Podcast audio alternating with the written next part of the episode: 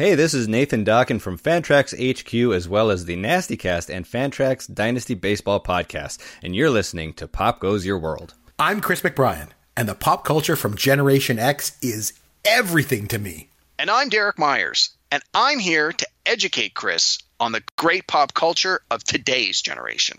Episode 112 Casino Royale Movie Review.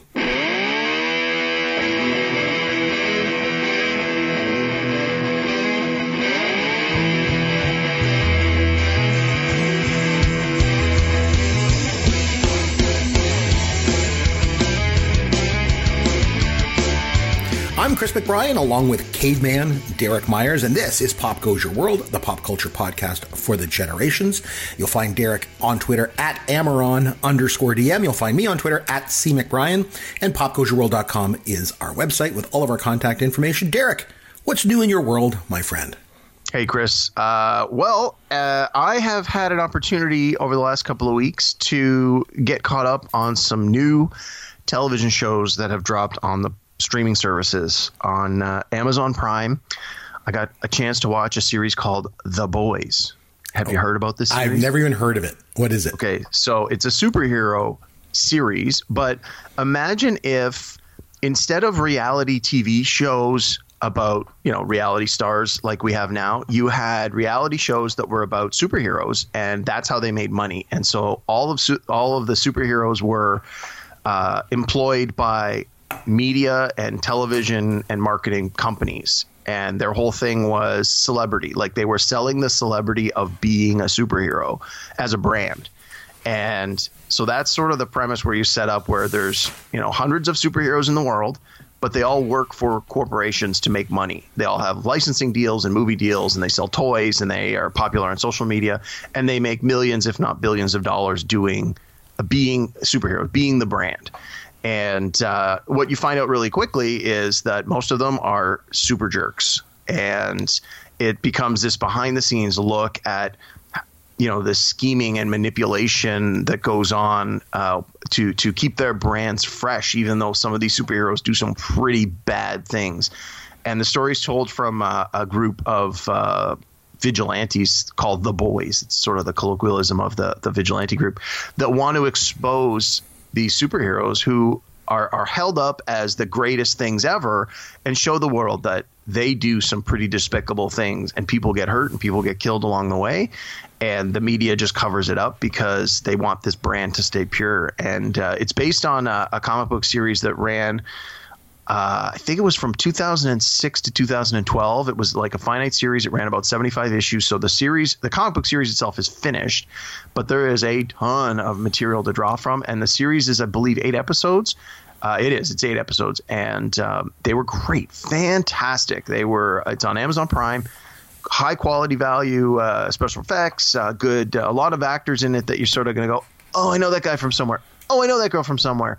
Uh, it, it, was quite good. I, I, would encourage you to check it out. It's not your typical superhero story. In fact, even if you don't really like superhero stories, this might be more up your alley because it really paints them in a very negative light. And it's and, only and, only available on Amazon Prime. Like is it Amazon Prime? Yeah. So Amazon, it's an Amazon Prime sort of original show. Uh, yeah, absolutely. Ah, gotcha. Yep. And for anyone who is uh, in the Toronto area, I believe some of the stars are going to be at Fan Expo here coming up in a few weeks at the end of August. So very cool. Uh, the stars are making appearances, and uh, yeah, it was quite good.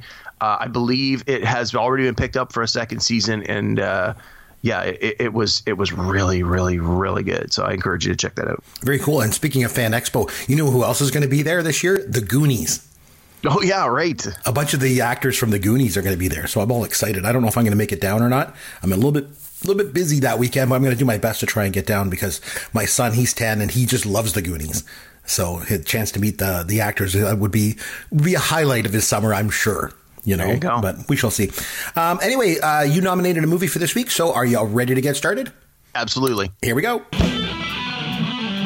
Why didn't anyone tell me my was so big? Joke after joke after joke after joke. We ain't found. I bet she gives great helmets. Never watch that part again. This is dumb. This is dumb. How many we got on this ship anyhow? Not nearly as bad as say something like Revenge of the Nerds. Evil will always triumph over good because good is dumb. I don't think it's something I would want to watch over and over again. They don't make movies like this anymore. They just don't. Okay, so you came up with the 2006 film Casino Royale and you nominated that. I went and watched it. I'd never seen it, and we're going to review it tonight. Uh, you want to start us off? Maybe just a little bit about why you picked this movie, why you felt it was important for me to watch, and uh, we'll take it from there.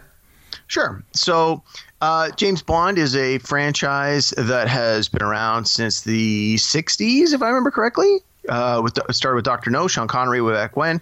Uh, the idea of James Bond is is a character that uh, lives on, uh, and the franchise just keeps rebooting itself. They they recast the role of James Bond, and you know, at its heart, James Bond is a is a story about a spy who does the impossible. He, uh, you know, he, he goes around the world and stops crimes that would affect everybody. Obviously, he's British uh, secret agent, but I always like the fact that James Bond is international. He's not just this movie will take place in England and he will protect the, the interests of England. He travels around the world, and you don't necessarily see that as much with big budget movies that are made in North America. They tend to feature characters and stories that that take place locally.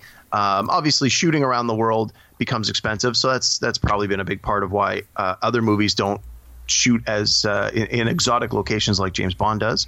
But uh, I've always I've always enjoyed James Bond. When uh, when I was younger, I remember my my introduction to James Bond was with Roger Moore as James Bond um, in movies like Octopussy. I think Octopussy was my first James Bond movie I saw in the theater. And when I started renting all the old James Bond movies on video. I started with the Roger Moore ones because that was the James Bond that I knew, uh, and then uh, went back to see the Sean Connery ones, and then continued to follow through uh, as as Bond got recast, Timothy Dalton and um, Pierce Brosnan, and then eventually now it's uh, Daniel Craig. So in 2000 and sorry, movie 2006, yes, yeah. In 2006, uh, the Bond franchise had. Um, I don't want to say died. Let's say stalled. So you had Pierce Brosnan, who had done four or five uh, uh, Bond movies. I mean, Goldeneye was was a fantastic sort of reboot with the new Bond, but then the the story started getting a little silly. They started getting a little over the top.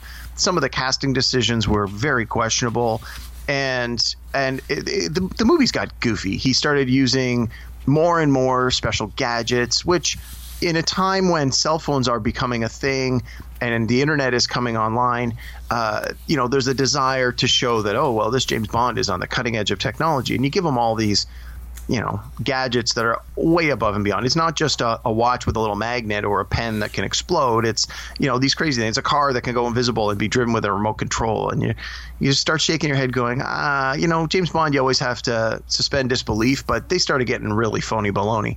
And, even though the, the movies were doing well, I think that the fan base was starting to take a step back, and there was, uh, you know, a, a, pretty significant pause between Bond movies.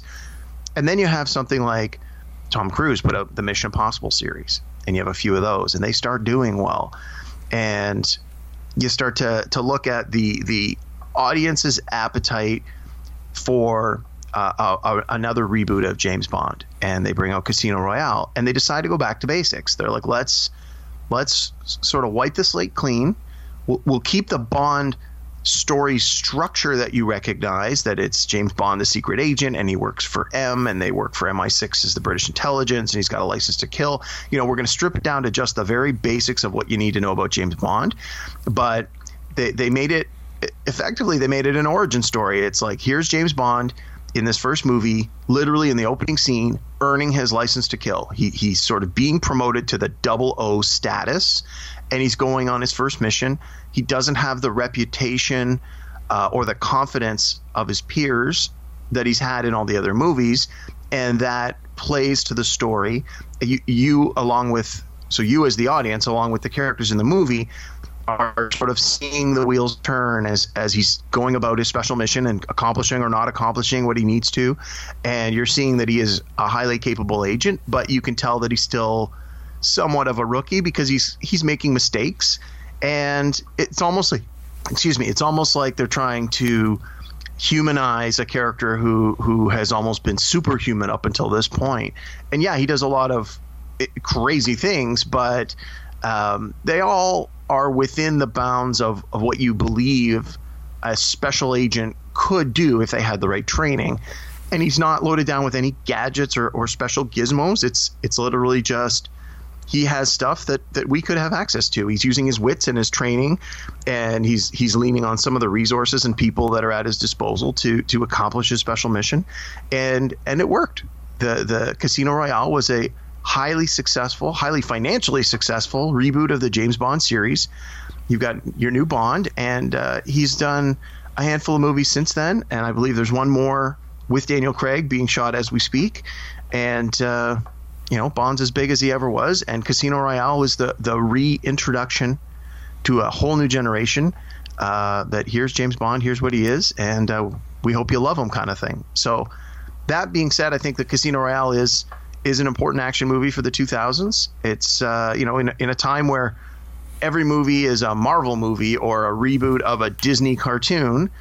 You know, here's here's again a character that you you think you know, and they they've rebooted them in a way that they try and make them accessible, uh, uh, an accessible introduction to new a new fan base, and and I think it worked really really well. So with that, Chris, I want to know What'd you think? Well, we got lots to lots to get to for sure. Um, so you mentioned an interesting thing, like that there was a period of time there where there was not any James Bond movies coming out, and there was a bit of a void, you know, between um, Pierce Brosnan's last movie and then this one. And I personally think, you know what they should have done? Hollywood should have done to fill that void. Remo Williams' The Adventure Continues. yeah, for sure, for sure. That's what they should have done. It's it, you mentioned an interesting thing, and that is it's it, this is a truth when it comes to James Bond movies. Is that the James Bond, like the actor that plays James Bond, the one that you identify with, is usually the one that you grew up with. You know, and that tends to be the case, I think, for a lot of people. Um, so we'll get to a bit more of that in a second. Um, so okay, so let's just go pick apart the movie right from the beginning. So it opens up in black and white. Why did it open in black and white? Any idea? It threw me for a loop. Um, I was reading something about that in the trivia, and it was a, a stylistic choice by the director. It was like to make it uh, seem more like a film noir kind of thing, and it was a, a way to de- to delineate. At that time, he wasn't technically a double O agent yet. He's still sort of of earning his stripes, so to speak. And then when the opening credits begin, he makes his kill. Uh, like they talk about in the opening sequence, oh, you need to make two kills to, to be promoted to double O status. And that's how that sequence ends with his with his second kill, and then bang, it, the color comes on. The opening credit sequence happens. Um, so I, that would be my guess. Yeah. Well, I got to be honest. I haven't watched too many James Bond films since Roger Moore left the franchise, and by not too many, basically zero. like just I just haven't seen any. So I'm really glad. That's one thing with uh, doing this podcast is you definitely nominate lots of different movies for me to watch, which is great. Um, there, so you mentioned that opening scene. So so after there's it's like really ultra violent. I found like he, he suffocates the guy in the the sink in the bathroom, and then he turns and shoots a guy like point blank. And for me, that scene sort of sets the tone for the rest of the movie. It was really, really intense and violent. And and, and I was taken a bit aback by it, to be honest. Like because to me, James Bond films aren't supposed to be ultra violent and dark. They're supposed to be full of action and fun, you know? Um, now, it opens up like a traditional Bond film in the sense that there's that cold opening, right? Yeah. But you know the actual opening sequence? You know what I mean? Like the part where like there's like the gun barrel and then James Bond walks into the frame and then shoots at the camera and then it turns red and then it moves around. Yes. That was that was different. Like they changed it up. So for me between this ultra violent opening scene in the bathroom and then the different opening sequence, I knew this was going to be a different kind of James Bond film and I was right. It, it was. And for me and I'm probably going to take flack for this, but this is because I know the movie was really successful. For me Daniel Craig is not James Bond. I don't know if it's because I grew up with Roger Moore. I think it's more than that because for me, James Bond, he should be like suave and good looking and dapper and charming. And Daniel Craig looks kind of mean and he kind of looks like the bad guy in this movie. Does this make any sense? Yeah, yeah, absolutely. I know, I know what you're saying, and, and that was definitely a criticism of the casting of Daniel Craig in the first place. A lot of people didn't feel he was the right choice for Bond for all the reasons you said. The other one you also hear is he's too short. I think he's five nine or five ten, and and the idea is you're supposed to be you know tall and, and handsome and, and dark complexion, dark hair. Like uh, I've been reading that one of the uh, one of the other actors that sort of made the final cut but didn't get the role was Henry Cavill, who has been Superman in the Justice League in the recent Superman movies, and who actually appeared in the latest Mission Impossible film, and apparently he was like right there. They were like, "We want this guy." And they felt that he he fit the bill. He, sort of probably would have hit more of the notes you were just talking about. He's taller, he's good looking. He you put him in a tuxedo, you can believe like, oh my god, this guy is suave and sophisticated. But they felt at the time he was too young and so they didn't cast him, and they ended up going with Daniel Craig. But uh, no, I, I, agree. I agree with what uh, excuse me what you're talking about with with him as Bond. But let me just quickly go back to one other thing you said about the opening sequence with mm-hmm. the, where he, you see that this through the barrel of the gun and then he turns and shoots. Yeah. Normally, when that happens in most other Bonds, there's a music cue. Like yeah. it's, it's it's part of the James. We'll call it the James Bond music, and that didn't happen this time. And instead, it just went into the opening credits with the opening song. You always get an opening song around the movies. Um, and that to me was something that I noticed right away as a big fan of the James Bond franchise is that um, just that instrumental music that's sort of like, oh, that's the James Bond yep. theme. I'm watching the movie. I expected it at the beginning. It didn't happen. I expected it either during the opening credits or after. Didn't happen. And it doesn't actually happen. You don't hear it until the very last shot of the movie. Yes. And and I felt that was again, I felt that was significant in sort of setting this new brand, this new franchise of Bond is yeah, we're gonna go back to some of the things that you know James Bond's all about, but we're gonna take a little time getting there. We want to make sure that we're all on board before we, you know, we start to hit those notes, literally hit those notes. Like for me, even the animation in the opening sequence was was dark and violent. Like it, has got diamonds from the cards stabbing a guy and blood pouring out. You mentioned the opening song. The opening song has always been a huge part of a Bond film. If you think of like All Time yes. High from Octopussy or Nobody Does It Better. Nobody does it better. For your eyes only. Yeah, for your eyes only. Live and let die. Even Skyfall uh, by Adele See, I know a newer one. So how about that? Yeah. Um, but the, and Die Another Day from Madonna was really good. Was too. huge too, right? Yeah. And the songs from that opening sequence, like I say, is a huge, huge part of James Bond films. But what the hell was the song in this one? It was awful. Again, I disagree. I, I thought it was great. Yeah, it made the charts. It was by Chris Cornell, and uh, I, I, liked it. It was my my only complaint about the song was that uh, normally a Bond song, as part of the lyric, has the title of the movie, and this one did not. Um, which again, minor nitpick, yeah. but uh, but I was okay with it because I, I liked the song. I felt uh, I felt it was a good representation of music in, in that you know in that time 2006 like here's an artist who who has some chops that you're going to know and he's playing in a style that was that was appropriate for that time frame. So well, I know you're not really big on the music the kids listen to these days so that's part of why you didn't really dig it. That's a big part of it I'm sure. So let's yeah. dig into the movie a bit and we'll kind of go through it like sure with some of the scenes and we'll kind of you know pick it apart. Um, I think it opens up in Uganda and this chase breaks out in the middle of like this mongoose and snake fight and they yeah. run across all these girders and cranes and this like huge construction sites and it's like they're going up high on these like girders and running across and it just keeps going and going who knew that uganda was such a hotbed of construction and infrastructure projects who knew like I, I was like, oh, look at this. This is, this is amazing. But the guy that Bond is chasing, he does all these like jumps and like wire stunts. You know what I mean? Like he's flipping and bouncing from roof to roof. Even bounces down this elevator shaft and stuff like that. I, the question I have, it, it came out in 2006, right? But when's it supposed to take place? Is it supposed to take place in 2006? Yeah, uh, yeah.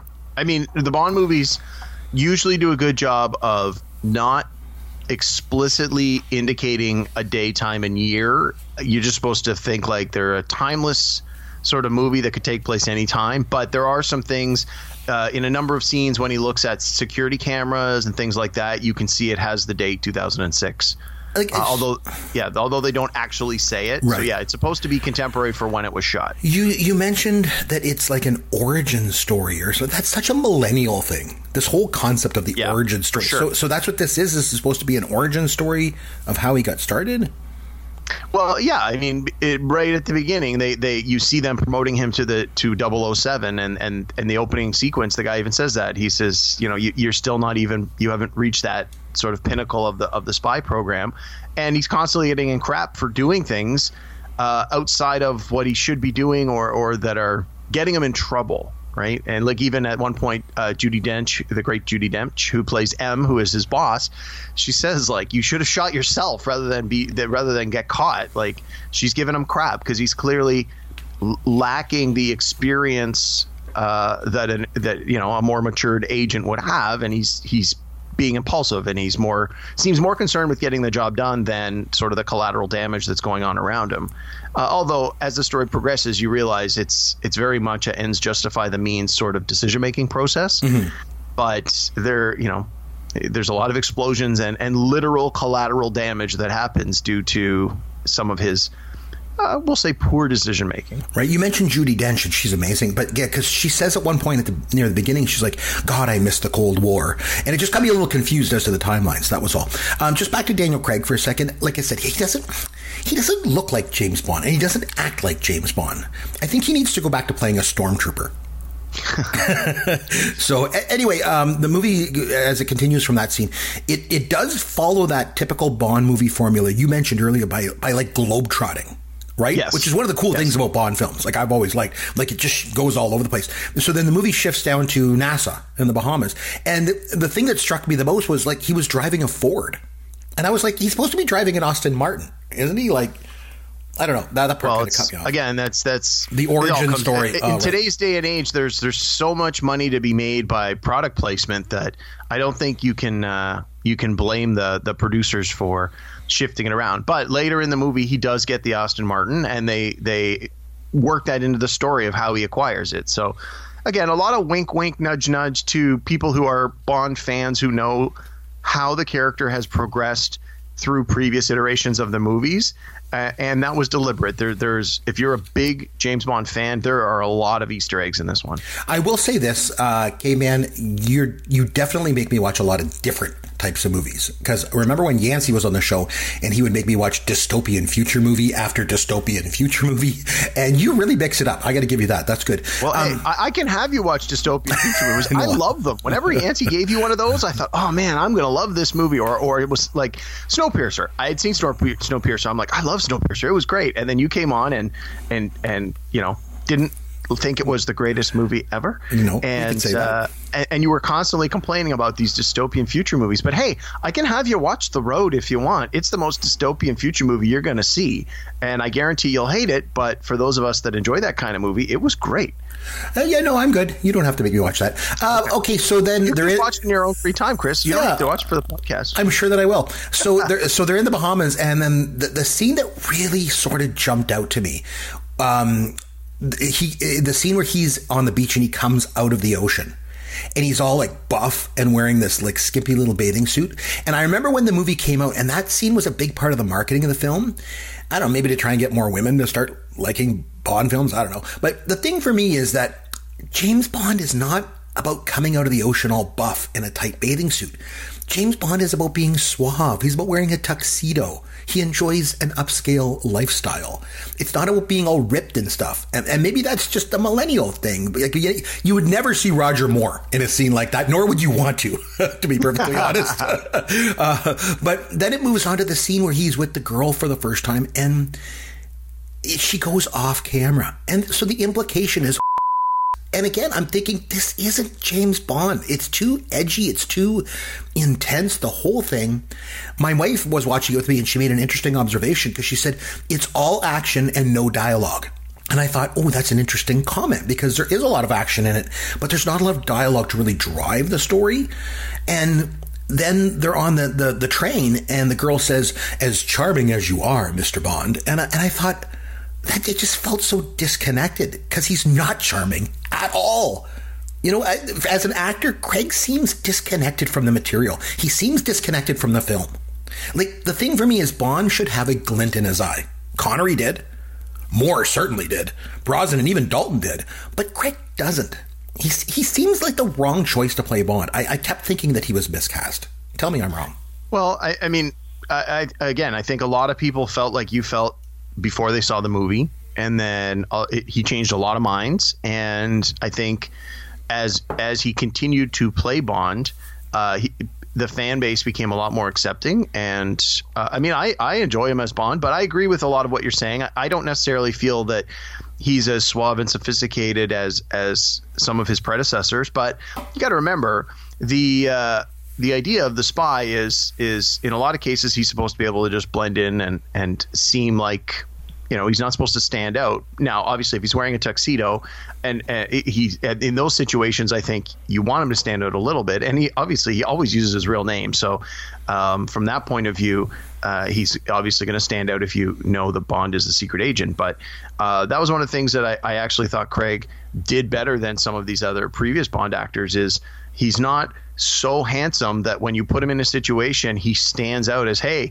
here's a lot of people that are, you know, laborers and blue collar folks and down on their luck or or or low income or from foreign countries where food is is harder to get and the lifestyle is is harder. It's like you don't have this guy who walks through and is like hi i'm the upper class british royalty. Look at how great i am trying to blend in.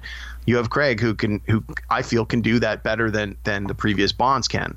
Um, but I, I absolutely uh, concede the point that you've got that um, you know he doesn't necessarily have that special something uh, that the other bonds have had. But, yeah. but to me, I'm okay with that. Yeah, no, I understand what you're saying. It makes sense.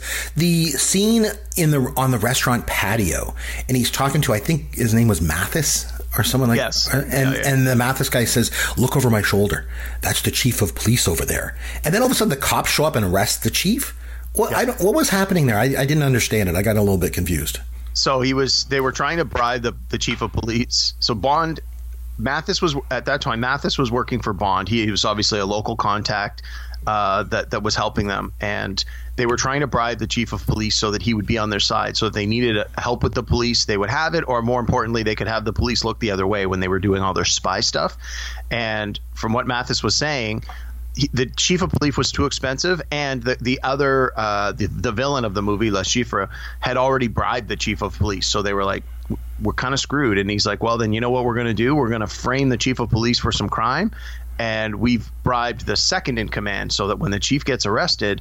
Then the guy who's second in command will become the new chief, and we already have him in our pocket. Oh, I got He'll it. cooperate. So they they they set him up, and then later on in the movie, when when Bond kills the the the two thugs, and he says, uh, you know, get Mathis to come and hide these bodies. And later on, Mathis puts them in the trunk of some car, and he goes, just because they're dead, that doesn't mean they can't still be useful. And you get the impression that whoever the guy was that that owned the car where the trunks were in the body was some other guy they were looking for an excuse to get off the street. So you, you really get the sense from just a few scenes that this uh, the supporting character of Mathis is pretty resourceful, gotcha. given that it, yeah. he already made it clear that there was not going to be a lot of support um, uh, in this country, so they had to sort of make do with what they had.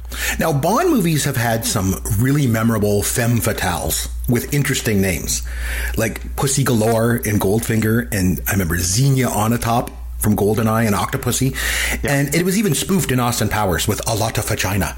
Um, yeah, but this movie was missing that.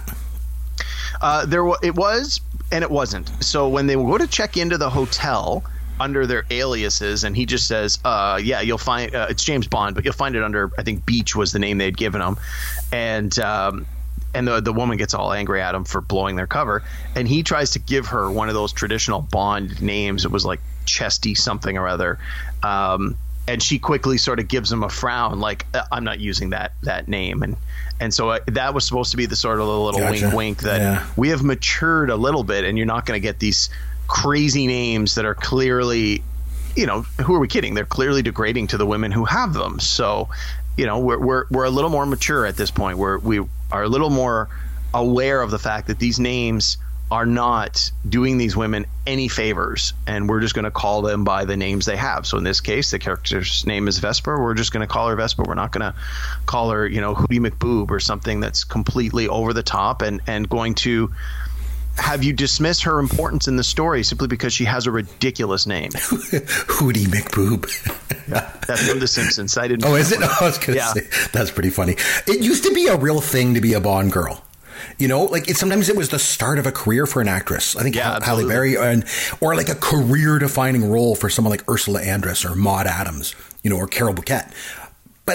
I didn't get the sense that that was what was her name Vesper is that what it was? Uh, yeah, yeah. The character was Ves- Vesper Lynd. Yeah, I, Eva Green was. Yeah, I, did, I didn't get the sense of of the whole Bond girl thing from her. Eva Green seemed to be a bit a bit miscast for me too.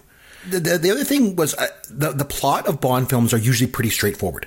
Like it took me yes. a while for me to figure out what was going on here. Again, I'm a little bit dense. I like things simple, I guess. But there's basically it's a bad guy who finances terrorists, and I think funds it by playing poker. That's pretty much the crux of the plot, I guess, right? Clean, cleans the money. Certainly starts to clean the money through Right. that way, and and yeah, and then so in this case he sees an opportunity to uh, play the stock market, short some stocks by planning to blow up an airplane, and uh, unfortunately James Bond stops that.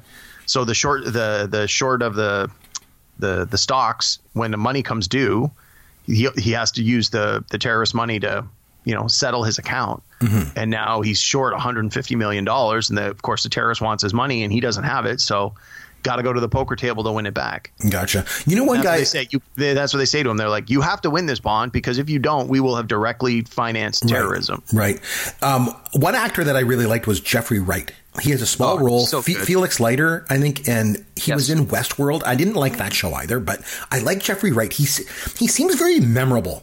I think he's a really good actor, in my opinion. I like him. Yeah, So I will much. say, I will say this: the second half of the movie picked up quite a bit, and I actually quite enjoyed the second half at times. The whole thing where Bond gets Vesper to play along and kiss him, remember, and come on to him. Yeah. And I- didn't really get what was going on there. Again, I'm a little slow on the uptake, apparently, but I didn't really understand what was happening there. I think it was just he was trying to um, distract the, the the the other players. Like if you recall, there was a scene earlier in the movie when Bond was in the Bahamas and he went in uh, to play poker, or I think they're playing baccarat at um, at the country club. And when the the other woman came in and uh, she she went to kiss her boyfriend, and he's like, "If that's for luck, you're two hours too late." And then Bond ends up Bond end- ends up winning all the money, including the guy's car. He, he's like, "Hey, my keys were on the table. I'm betting my Aston Martin." In that scene, I think Bond realizes that when a beautiful woman walks in the room, all the players look at her, and it, for at least a few, well, the male players anyway, um, look at her, and for at least a few seconds, they're distracted. And I think he's remembered that scene and realized the advantage that could give him, e- however slightly, that if she comes in and sort of does that same thing, he could potentially have an edge. Because he's already said, you don't play the cards, you play the man. That's what they always say about poker. You're not playing the cards, you're playing the, the, the person across the table from you. And so any advantage you can get to have them relax or tense up or reveal a tell or just be slightly off their game, show a facial expression is an advantage. And so I, I think that was the the motivation for that. Very cool. It's, it's so good to have you uh, come on the, the podcast with me every week and explain these movies to me, because otherwise I'd be just be confused because I'm kind of slow. Um, I thought it was interesting. There was a scene with the Sony Ericsson phone that was uh, quite an advanced uh, Sony Ericsson phone that he had going on there for 2006. Had like the 3D map on it and everything. It was a little bit advanced for its time. That was interesting. So there's the scene with the guy with the machete in the stairwell, and that was pretty intense. You know, Yeah. I, again, I liked it, but it, it just it felt like, like it was actually an intense scene to watch, and it seemed a little bit too intense for a Bond movie. Again, just me. I was confused because again, there's so many things I just don't understand. So she was really upset with that whole killing the guys in the stairwell and leaving the bodies thing, right? So he goes and finds her in the shower, and she's sitting down and she's crying, and he sits down with her, and then he starts sucking her fingers. What, what the hell? I don't understand. Again, I'm like, I don't know what's going on in this movie. Yeah, I- I'm I'm not sure about that part, but I mean, uh, the the the sense I got was that uh, this was the first time she had seen this kind of violence up close. So it was it was traumatic, as it would be for any normal person. Like she's an accountant, she's not a field agent, and so it was traumatizing. So I can understand that she. Uh, you know, literally wanted to wash the blood off herself and, and had just, you know, the fact that she's still dressed, she must have just gone back to the room and just beelined it right for the shower. It's like, I need to wash this dirty off myself. Uh, and, and, you know, she, she had a, she had a breakdown as any normal person would. And then when Bond comes in, he sees her there and he tries to console her. The, the finger thing, I don't know. But uh, until that point, I'm on board. Okay. Uh, so what was the deal with the whole weeping blood thing? Because uh, remember, it's just a affectation of the character, right? How do you Yeah. make your memorable? How do you make your villain memorable? And he even says at one point that it's just a misalignment of the tear duct or something. Like he's obviously got a scar going through his face and his Right. eye, so you get a sense that it was when they patched him up, something didn't get patched up correctly, and because because Bond says to him at one point, he goes no, like because the guy says to him, "Oh, you changed your shirt. I hope I didn't make you perspire or something." And then Bond was like, "Oh, you'll know I'm in trouble when I weep blood." Yeah, he's just making fun of him. Yeah, uh, but I mean, I didn't realize that he had even blood had come out at that point. I don't know. So anyway, so then they poison him, and that's really intense. And then he, you know, he comes back from all that, and then there's the scene where they capture Bond, after he wins, and they tie Yes. him they tie him naked to the chair. And Yeah, it- that was again, unexpected. It it seems like it's just done in order to show off how buff Daniel Craig is. Like the bad guy even says to him, "Boy, you've really taken good care of your body." Like it, Yeah. it, it seems disconnected from the James Bond formula. You would never see Roger Moore tied naked to a chair. Neither, neither would you want to, for that matter. But they, like you mentioned a really interesting point, like because you said they try to make him complicated because he's like guarded. I think she says that to him, and she Yeah. says, "Oh, you've got your armor on," you know. Yeah. And Yeah. that's all fine and good, but it's not James Bond. James Bond is suave and debonair. He, it's not a character study. It's James Bond. We know who he is. I don't think you don't need to try and redefine him. I, I, I know that's the I, thing. I disagree, though. I, I, think you do. I think for for a character like Bond, who is to keep this franchise going, the James Bond that you have in the 1960s can't be the same as the James Bond you have in 2006. It's not going to work. Now, the broad strokes will work, as we've seen. They're, like, I mean, the franchise has gone on 25 movies or more, but I think that you do need to make changes along the way so that you have a bond for each generation. And a lot of what you're saying harkens back to sort of the original concept of bond, which is fine. And that's certainly more in keeping with the uh, creation of Bond by Ian Fleming, given his background and, and what he brought to that character when he created him. But even think of, of other characters that have survived the test of time. I'm going to go to Batman because I, I love Batman comics. Batman from the 60s is different than Batman from the 70s, from the 80s, from the 90s, from today. It would be like us saying, well, why doesn't Batman dance? And why doesn't Robin say, you know, holy whatever, Batman? Because that's what Batman was in the 60s. Well, that worked in the 60s, but that wouldn't work today. Today's audience wouldn't pay good money to see that. And I think with Bond, you have a similar thing. Bond has certain uh, appeal in the 60s and the 70s and the 80s based on his original concept. And I think that to get a younger audience, which you want, you want to get your younger uh, audience on board today, now. You want them to pay good money to see Bond in the theater. You want them to buy the Bond video game. You want them to get all the merch because that's how that's how this this media works now. That's how movies are. For a movie to be successful, it needs to have sequels, it needs to have spin-offs, it needs to have video games, it needs to have other media interaction.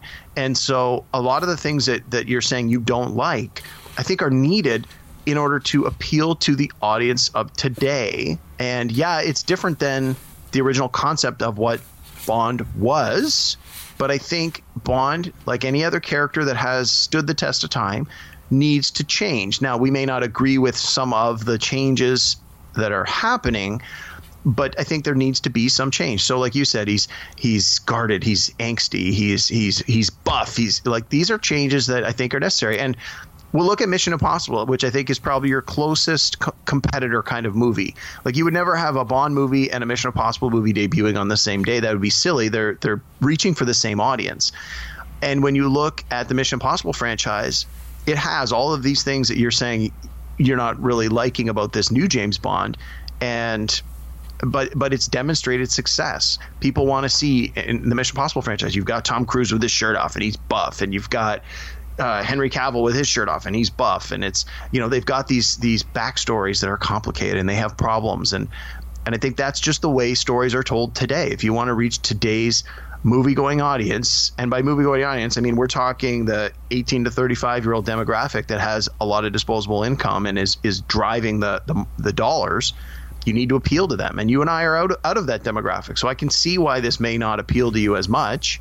But I think that our criticism needs to be framed into that context. No, you make great points all around, and how I like your uh, your allegory to Batman and how it's changed. I, I understand all that, but this is supposed to be an origin story, right? Because I don't know. The- I- so then it should be more true think to the it more original. as a you think of it more as like a reboot than an origin story. Like to me, origin story is you don't know anything about this character and you're learning it as you watch it. Uh, with James Bond, I think even young James Bond audience, you sort of know coming in. He's 007, he's got a license to kill, he's a super spy, he's British intelligence, he might have some gadgets and that kind of thing. Like you sort of know a little bit about this coming in. So it's not the how did they recruit him into the Secret Service, it's you know how did he what was his first mission once he was promoted like that that's essentially what this is so yes, in a way, it's an origin story, but I, I like to think of it more as a reboot than an origin because he's got, like, I think Casino Royale was like the twentieth Bond movie,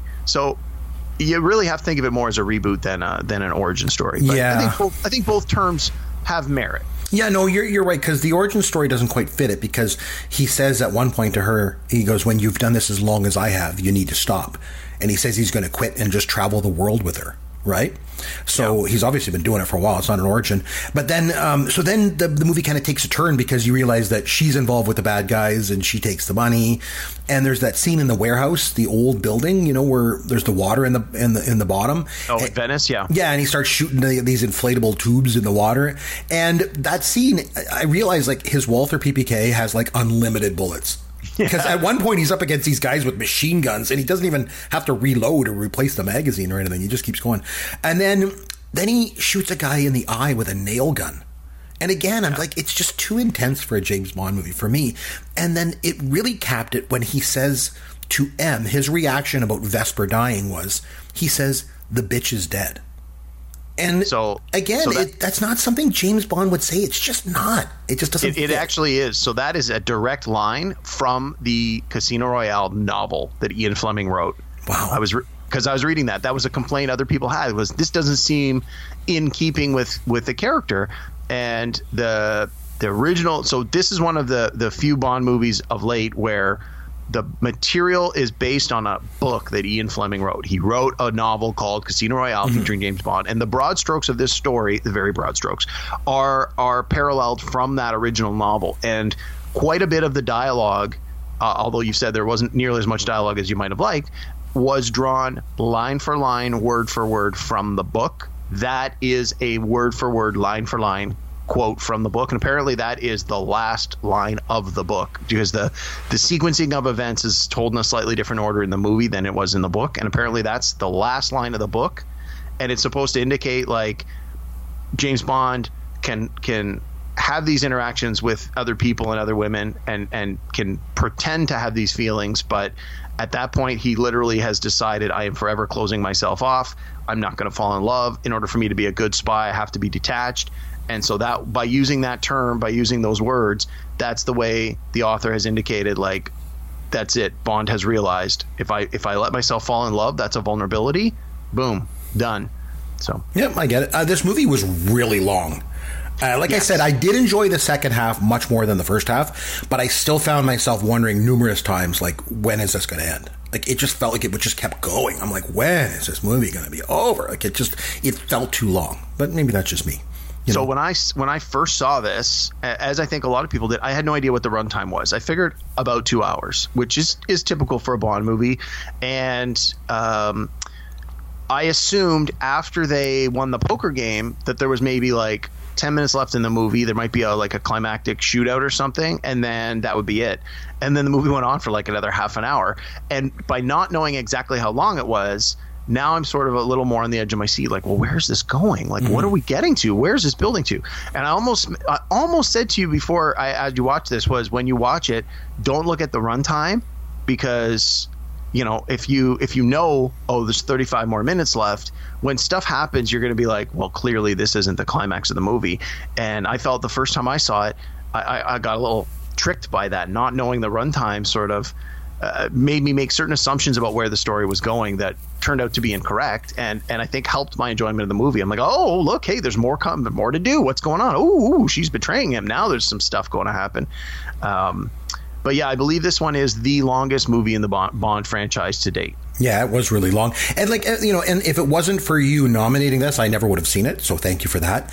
But if it wasn't for you nominating any other James Bond movies that Daniel Craig's in, I, I would, I have no desire to see any of them. That's the only thing that I kind of took away. Uh, what do you rate the movie out of 10? Give it an eight. Oh, wow. It's pretty good. I'd give it maybe a six and a half, something like that. From You know? Chris, that's pretty good. That's pretty good, you know. yeah. So uh, I thank you for allowing me a chance to see a different James Bond. That's for sure. Because you know me, I'm just stuck in the past. I just like what I like. It is what it so is. so let me ask you this Yep. so um, one thing that you may not realize is that the um, this new bond franchise the first three movies with daniel craig are connected in the sense that previous bond movies haven't really connected like when roger moore was bond each movie was very clearly a standalone movie. Yeah. This this Casino Royale is certainly a standalone movie, but the next one, Quantum of Solace, picks up literally with the same scene the same day, like an hour later from where this one ended. The next movie picks up. So Cool. at the at the end of Casino Royale, where he shows up with the gun and he shoots the guys in the legs. At the beginning of the next movie, that guy's been tied up onto a chair. His legs are still bleeding, and Bond starts interrogating him, and the story just picks up right from there Oh, that's cool. and and so the next couple of movies they connect in that way that they continue and build on what you already know uh, in order to give you a more uh, complicated story. And and yeah quantum of solace does stand on its own to a certain extent because they do some recapping. But if you watch them in order in sequence as they been released which i mean now that i've watched casino royale I'm, this week i'm going to go back and, and watch the other ones probably in this coming week. You definitely have it build on that uh, framework which i think uh, helped it. I think it helped people who who enjoyed it or were maybe on the fence about "Ah, I don't know, I don't know, and then they would watch the next one, and go, oh my god, this is just keeps picking right up. You you have that that additional payoff. So I know you're not uh, uh, you know jumping up and down to watch the next Bond movie, but if if you ever do watch Quantum of Solace, I think you just want to keep in mind like where does that movie start? Literally right at the end of this one. So. there you go. Okay. Well, on that note, let's have some Fun with Caveman. Okay, so you nominated this James Bond movie, and I told you numerous times that I didn't like Daniel Craig as James Bond. But of course, he's just one of many actors that's played the role. So here's the deal I'm going to give you the title of a James Bond film. You name the actor who played Bond in the movie. Super easy, right? Uh, yeah, I think I'm going to do pretty well. On I think you'll do well. Okay, A View to a Kill. Roger Moore. That's correct. Never Say Never Again. Uh, that was Sean Connery. Correct. The Living Daylights. That was The Living Daylights. Timothy Dalton. Correct. Die Another Day. Uh, oh, we just talked about that. That was uh, Pierce Brosnan. Correct. Goldfinger. Goldfinger was Sean Connery. It was. Okay. License to Kill. Uh, License to Kill. Oh, License to Kill. Was it Roger Moore? No, it was Timothy Dalton. Oh, it was Dalton. Okay, I wasn't sure. I was- The Spy Who Loved Me. The Spy Who Loved Me was Roger Moore. Correct. You Only Live Twice. That was uh, that was Sean Connery. Correct. On Her Majesty's Secret Service. Oh, that was uh, that was one with the other guy, George Lazenby. That's correct. And Casino Royale, the original from 67. Oh, uh, Who played Bond? was Peter Sellers Bond? No, I'm sorry. It was David Niven. Peter Sellers played the bad guy, the guy that he was playing, the, the guy with the bleeding eye there. apparently. Never saw it. Yeah, so there you go. Anyway, so you did pretty good. You got uh, 8 out of 10 Yeah, I right. missed two, yeah. not bad. I'm impressed. Nice, nice. I thought you were going to ask me about the theme songs. and I was like, No. oh boy, this could be rough. No, no, So, I, yeah, I kept it nice and simple. Okay, so uh, my, time now for me to nominate a, a film for our next podcast. is is it a dystopian future, dark future movie, Chris? Not- not- after the apocalypse, or does have zombies or superheroes? Not even close. Not the last you movie, sure? I'm 'Cause you love those I know. movies. This is as far from that as you can get. The last movie I had you watch and review with me was Meatballs from uh, 1979, Bill Murray's first film. And I'm staying on track with my love of both Gen X movies as well as my love of Bill Murray. We're going to fast forward three years from 79 to 81. And you, I'm going to have you watch and then come back on the next episode and review with me a personal favorite of mine. Just ask my university roommates who I made watch this movie a zillion times with me. And it's the 1981 comedy classic, Stripes. That's the fact, Jack! Starring Bill Murray and the late great Harold Ramis. Man, I loved that guy. So we're going to watch Stripes and we're going to come back and we're going to talk about one of Bill Murray's best movies, which is certainly one of his funniest movies, the next time we get together. You up for the challenge?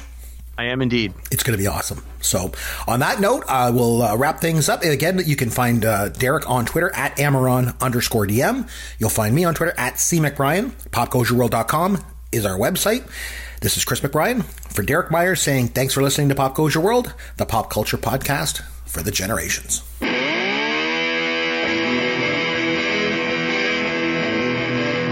Thanks for listening to Pop Goes Your World. You can contact Chris and Derek at popgoesyourworld.com. Please take a minute and review the podcast on iTunes or wherever you download and listen to the show.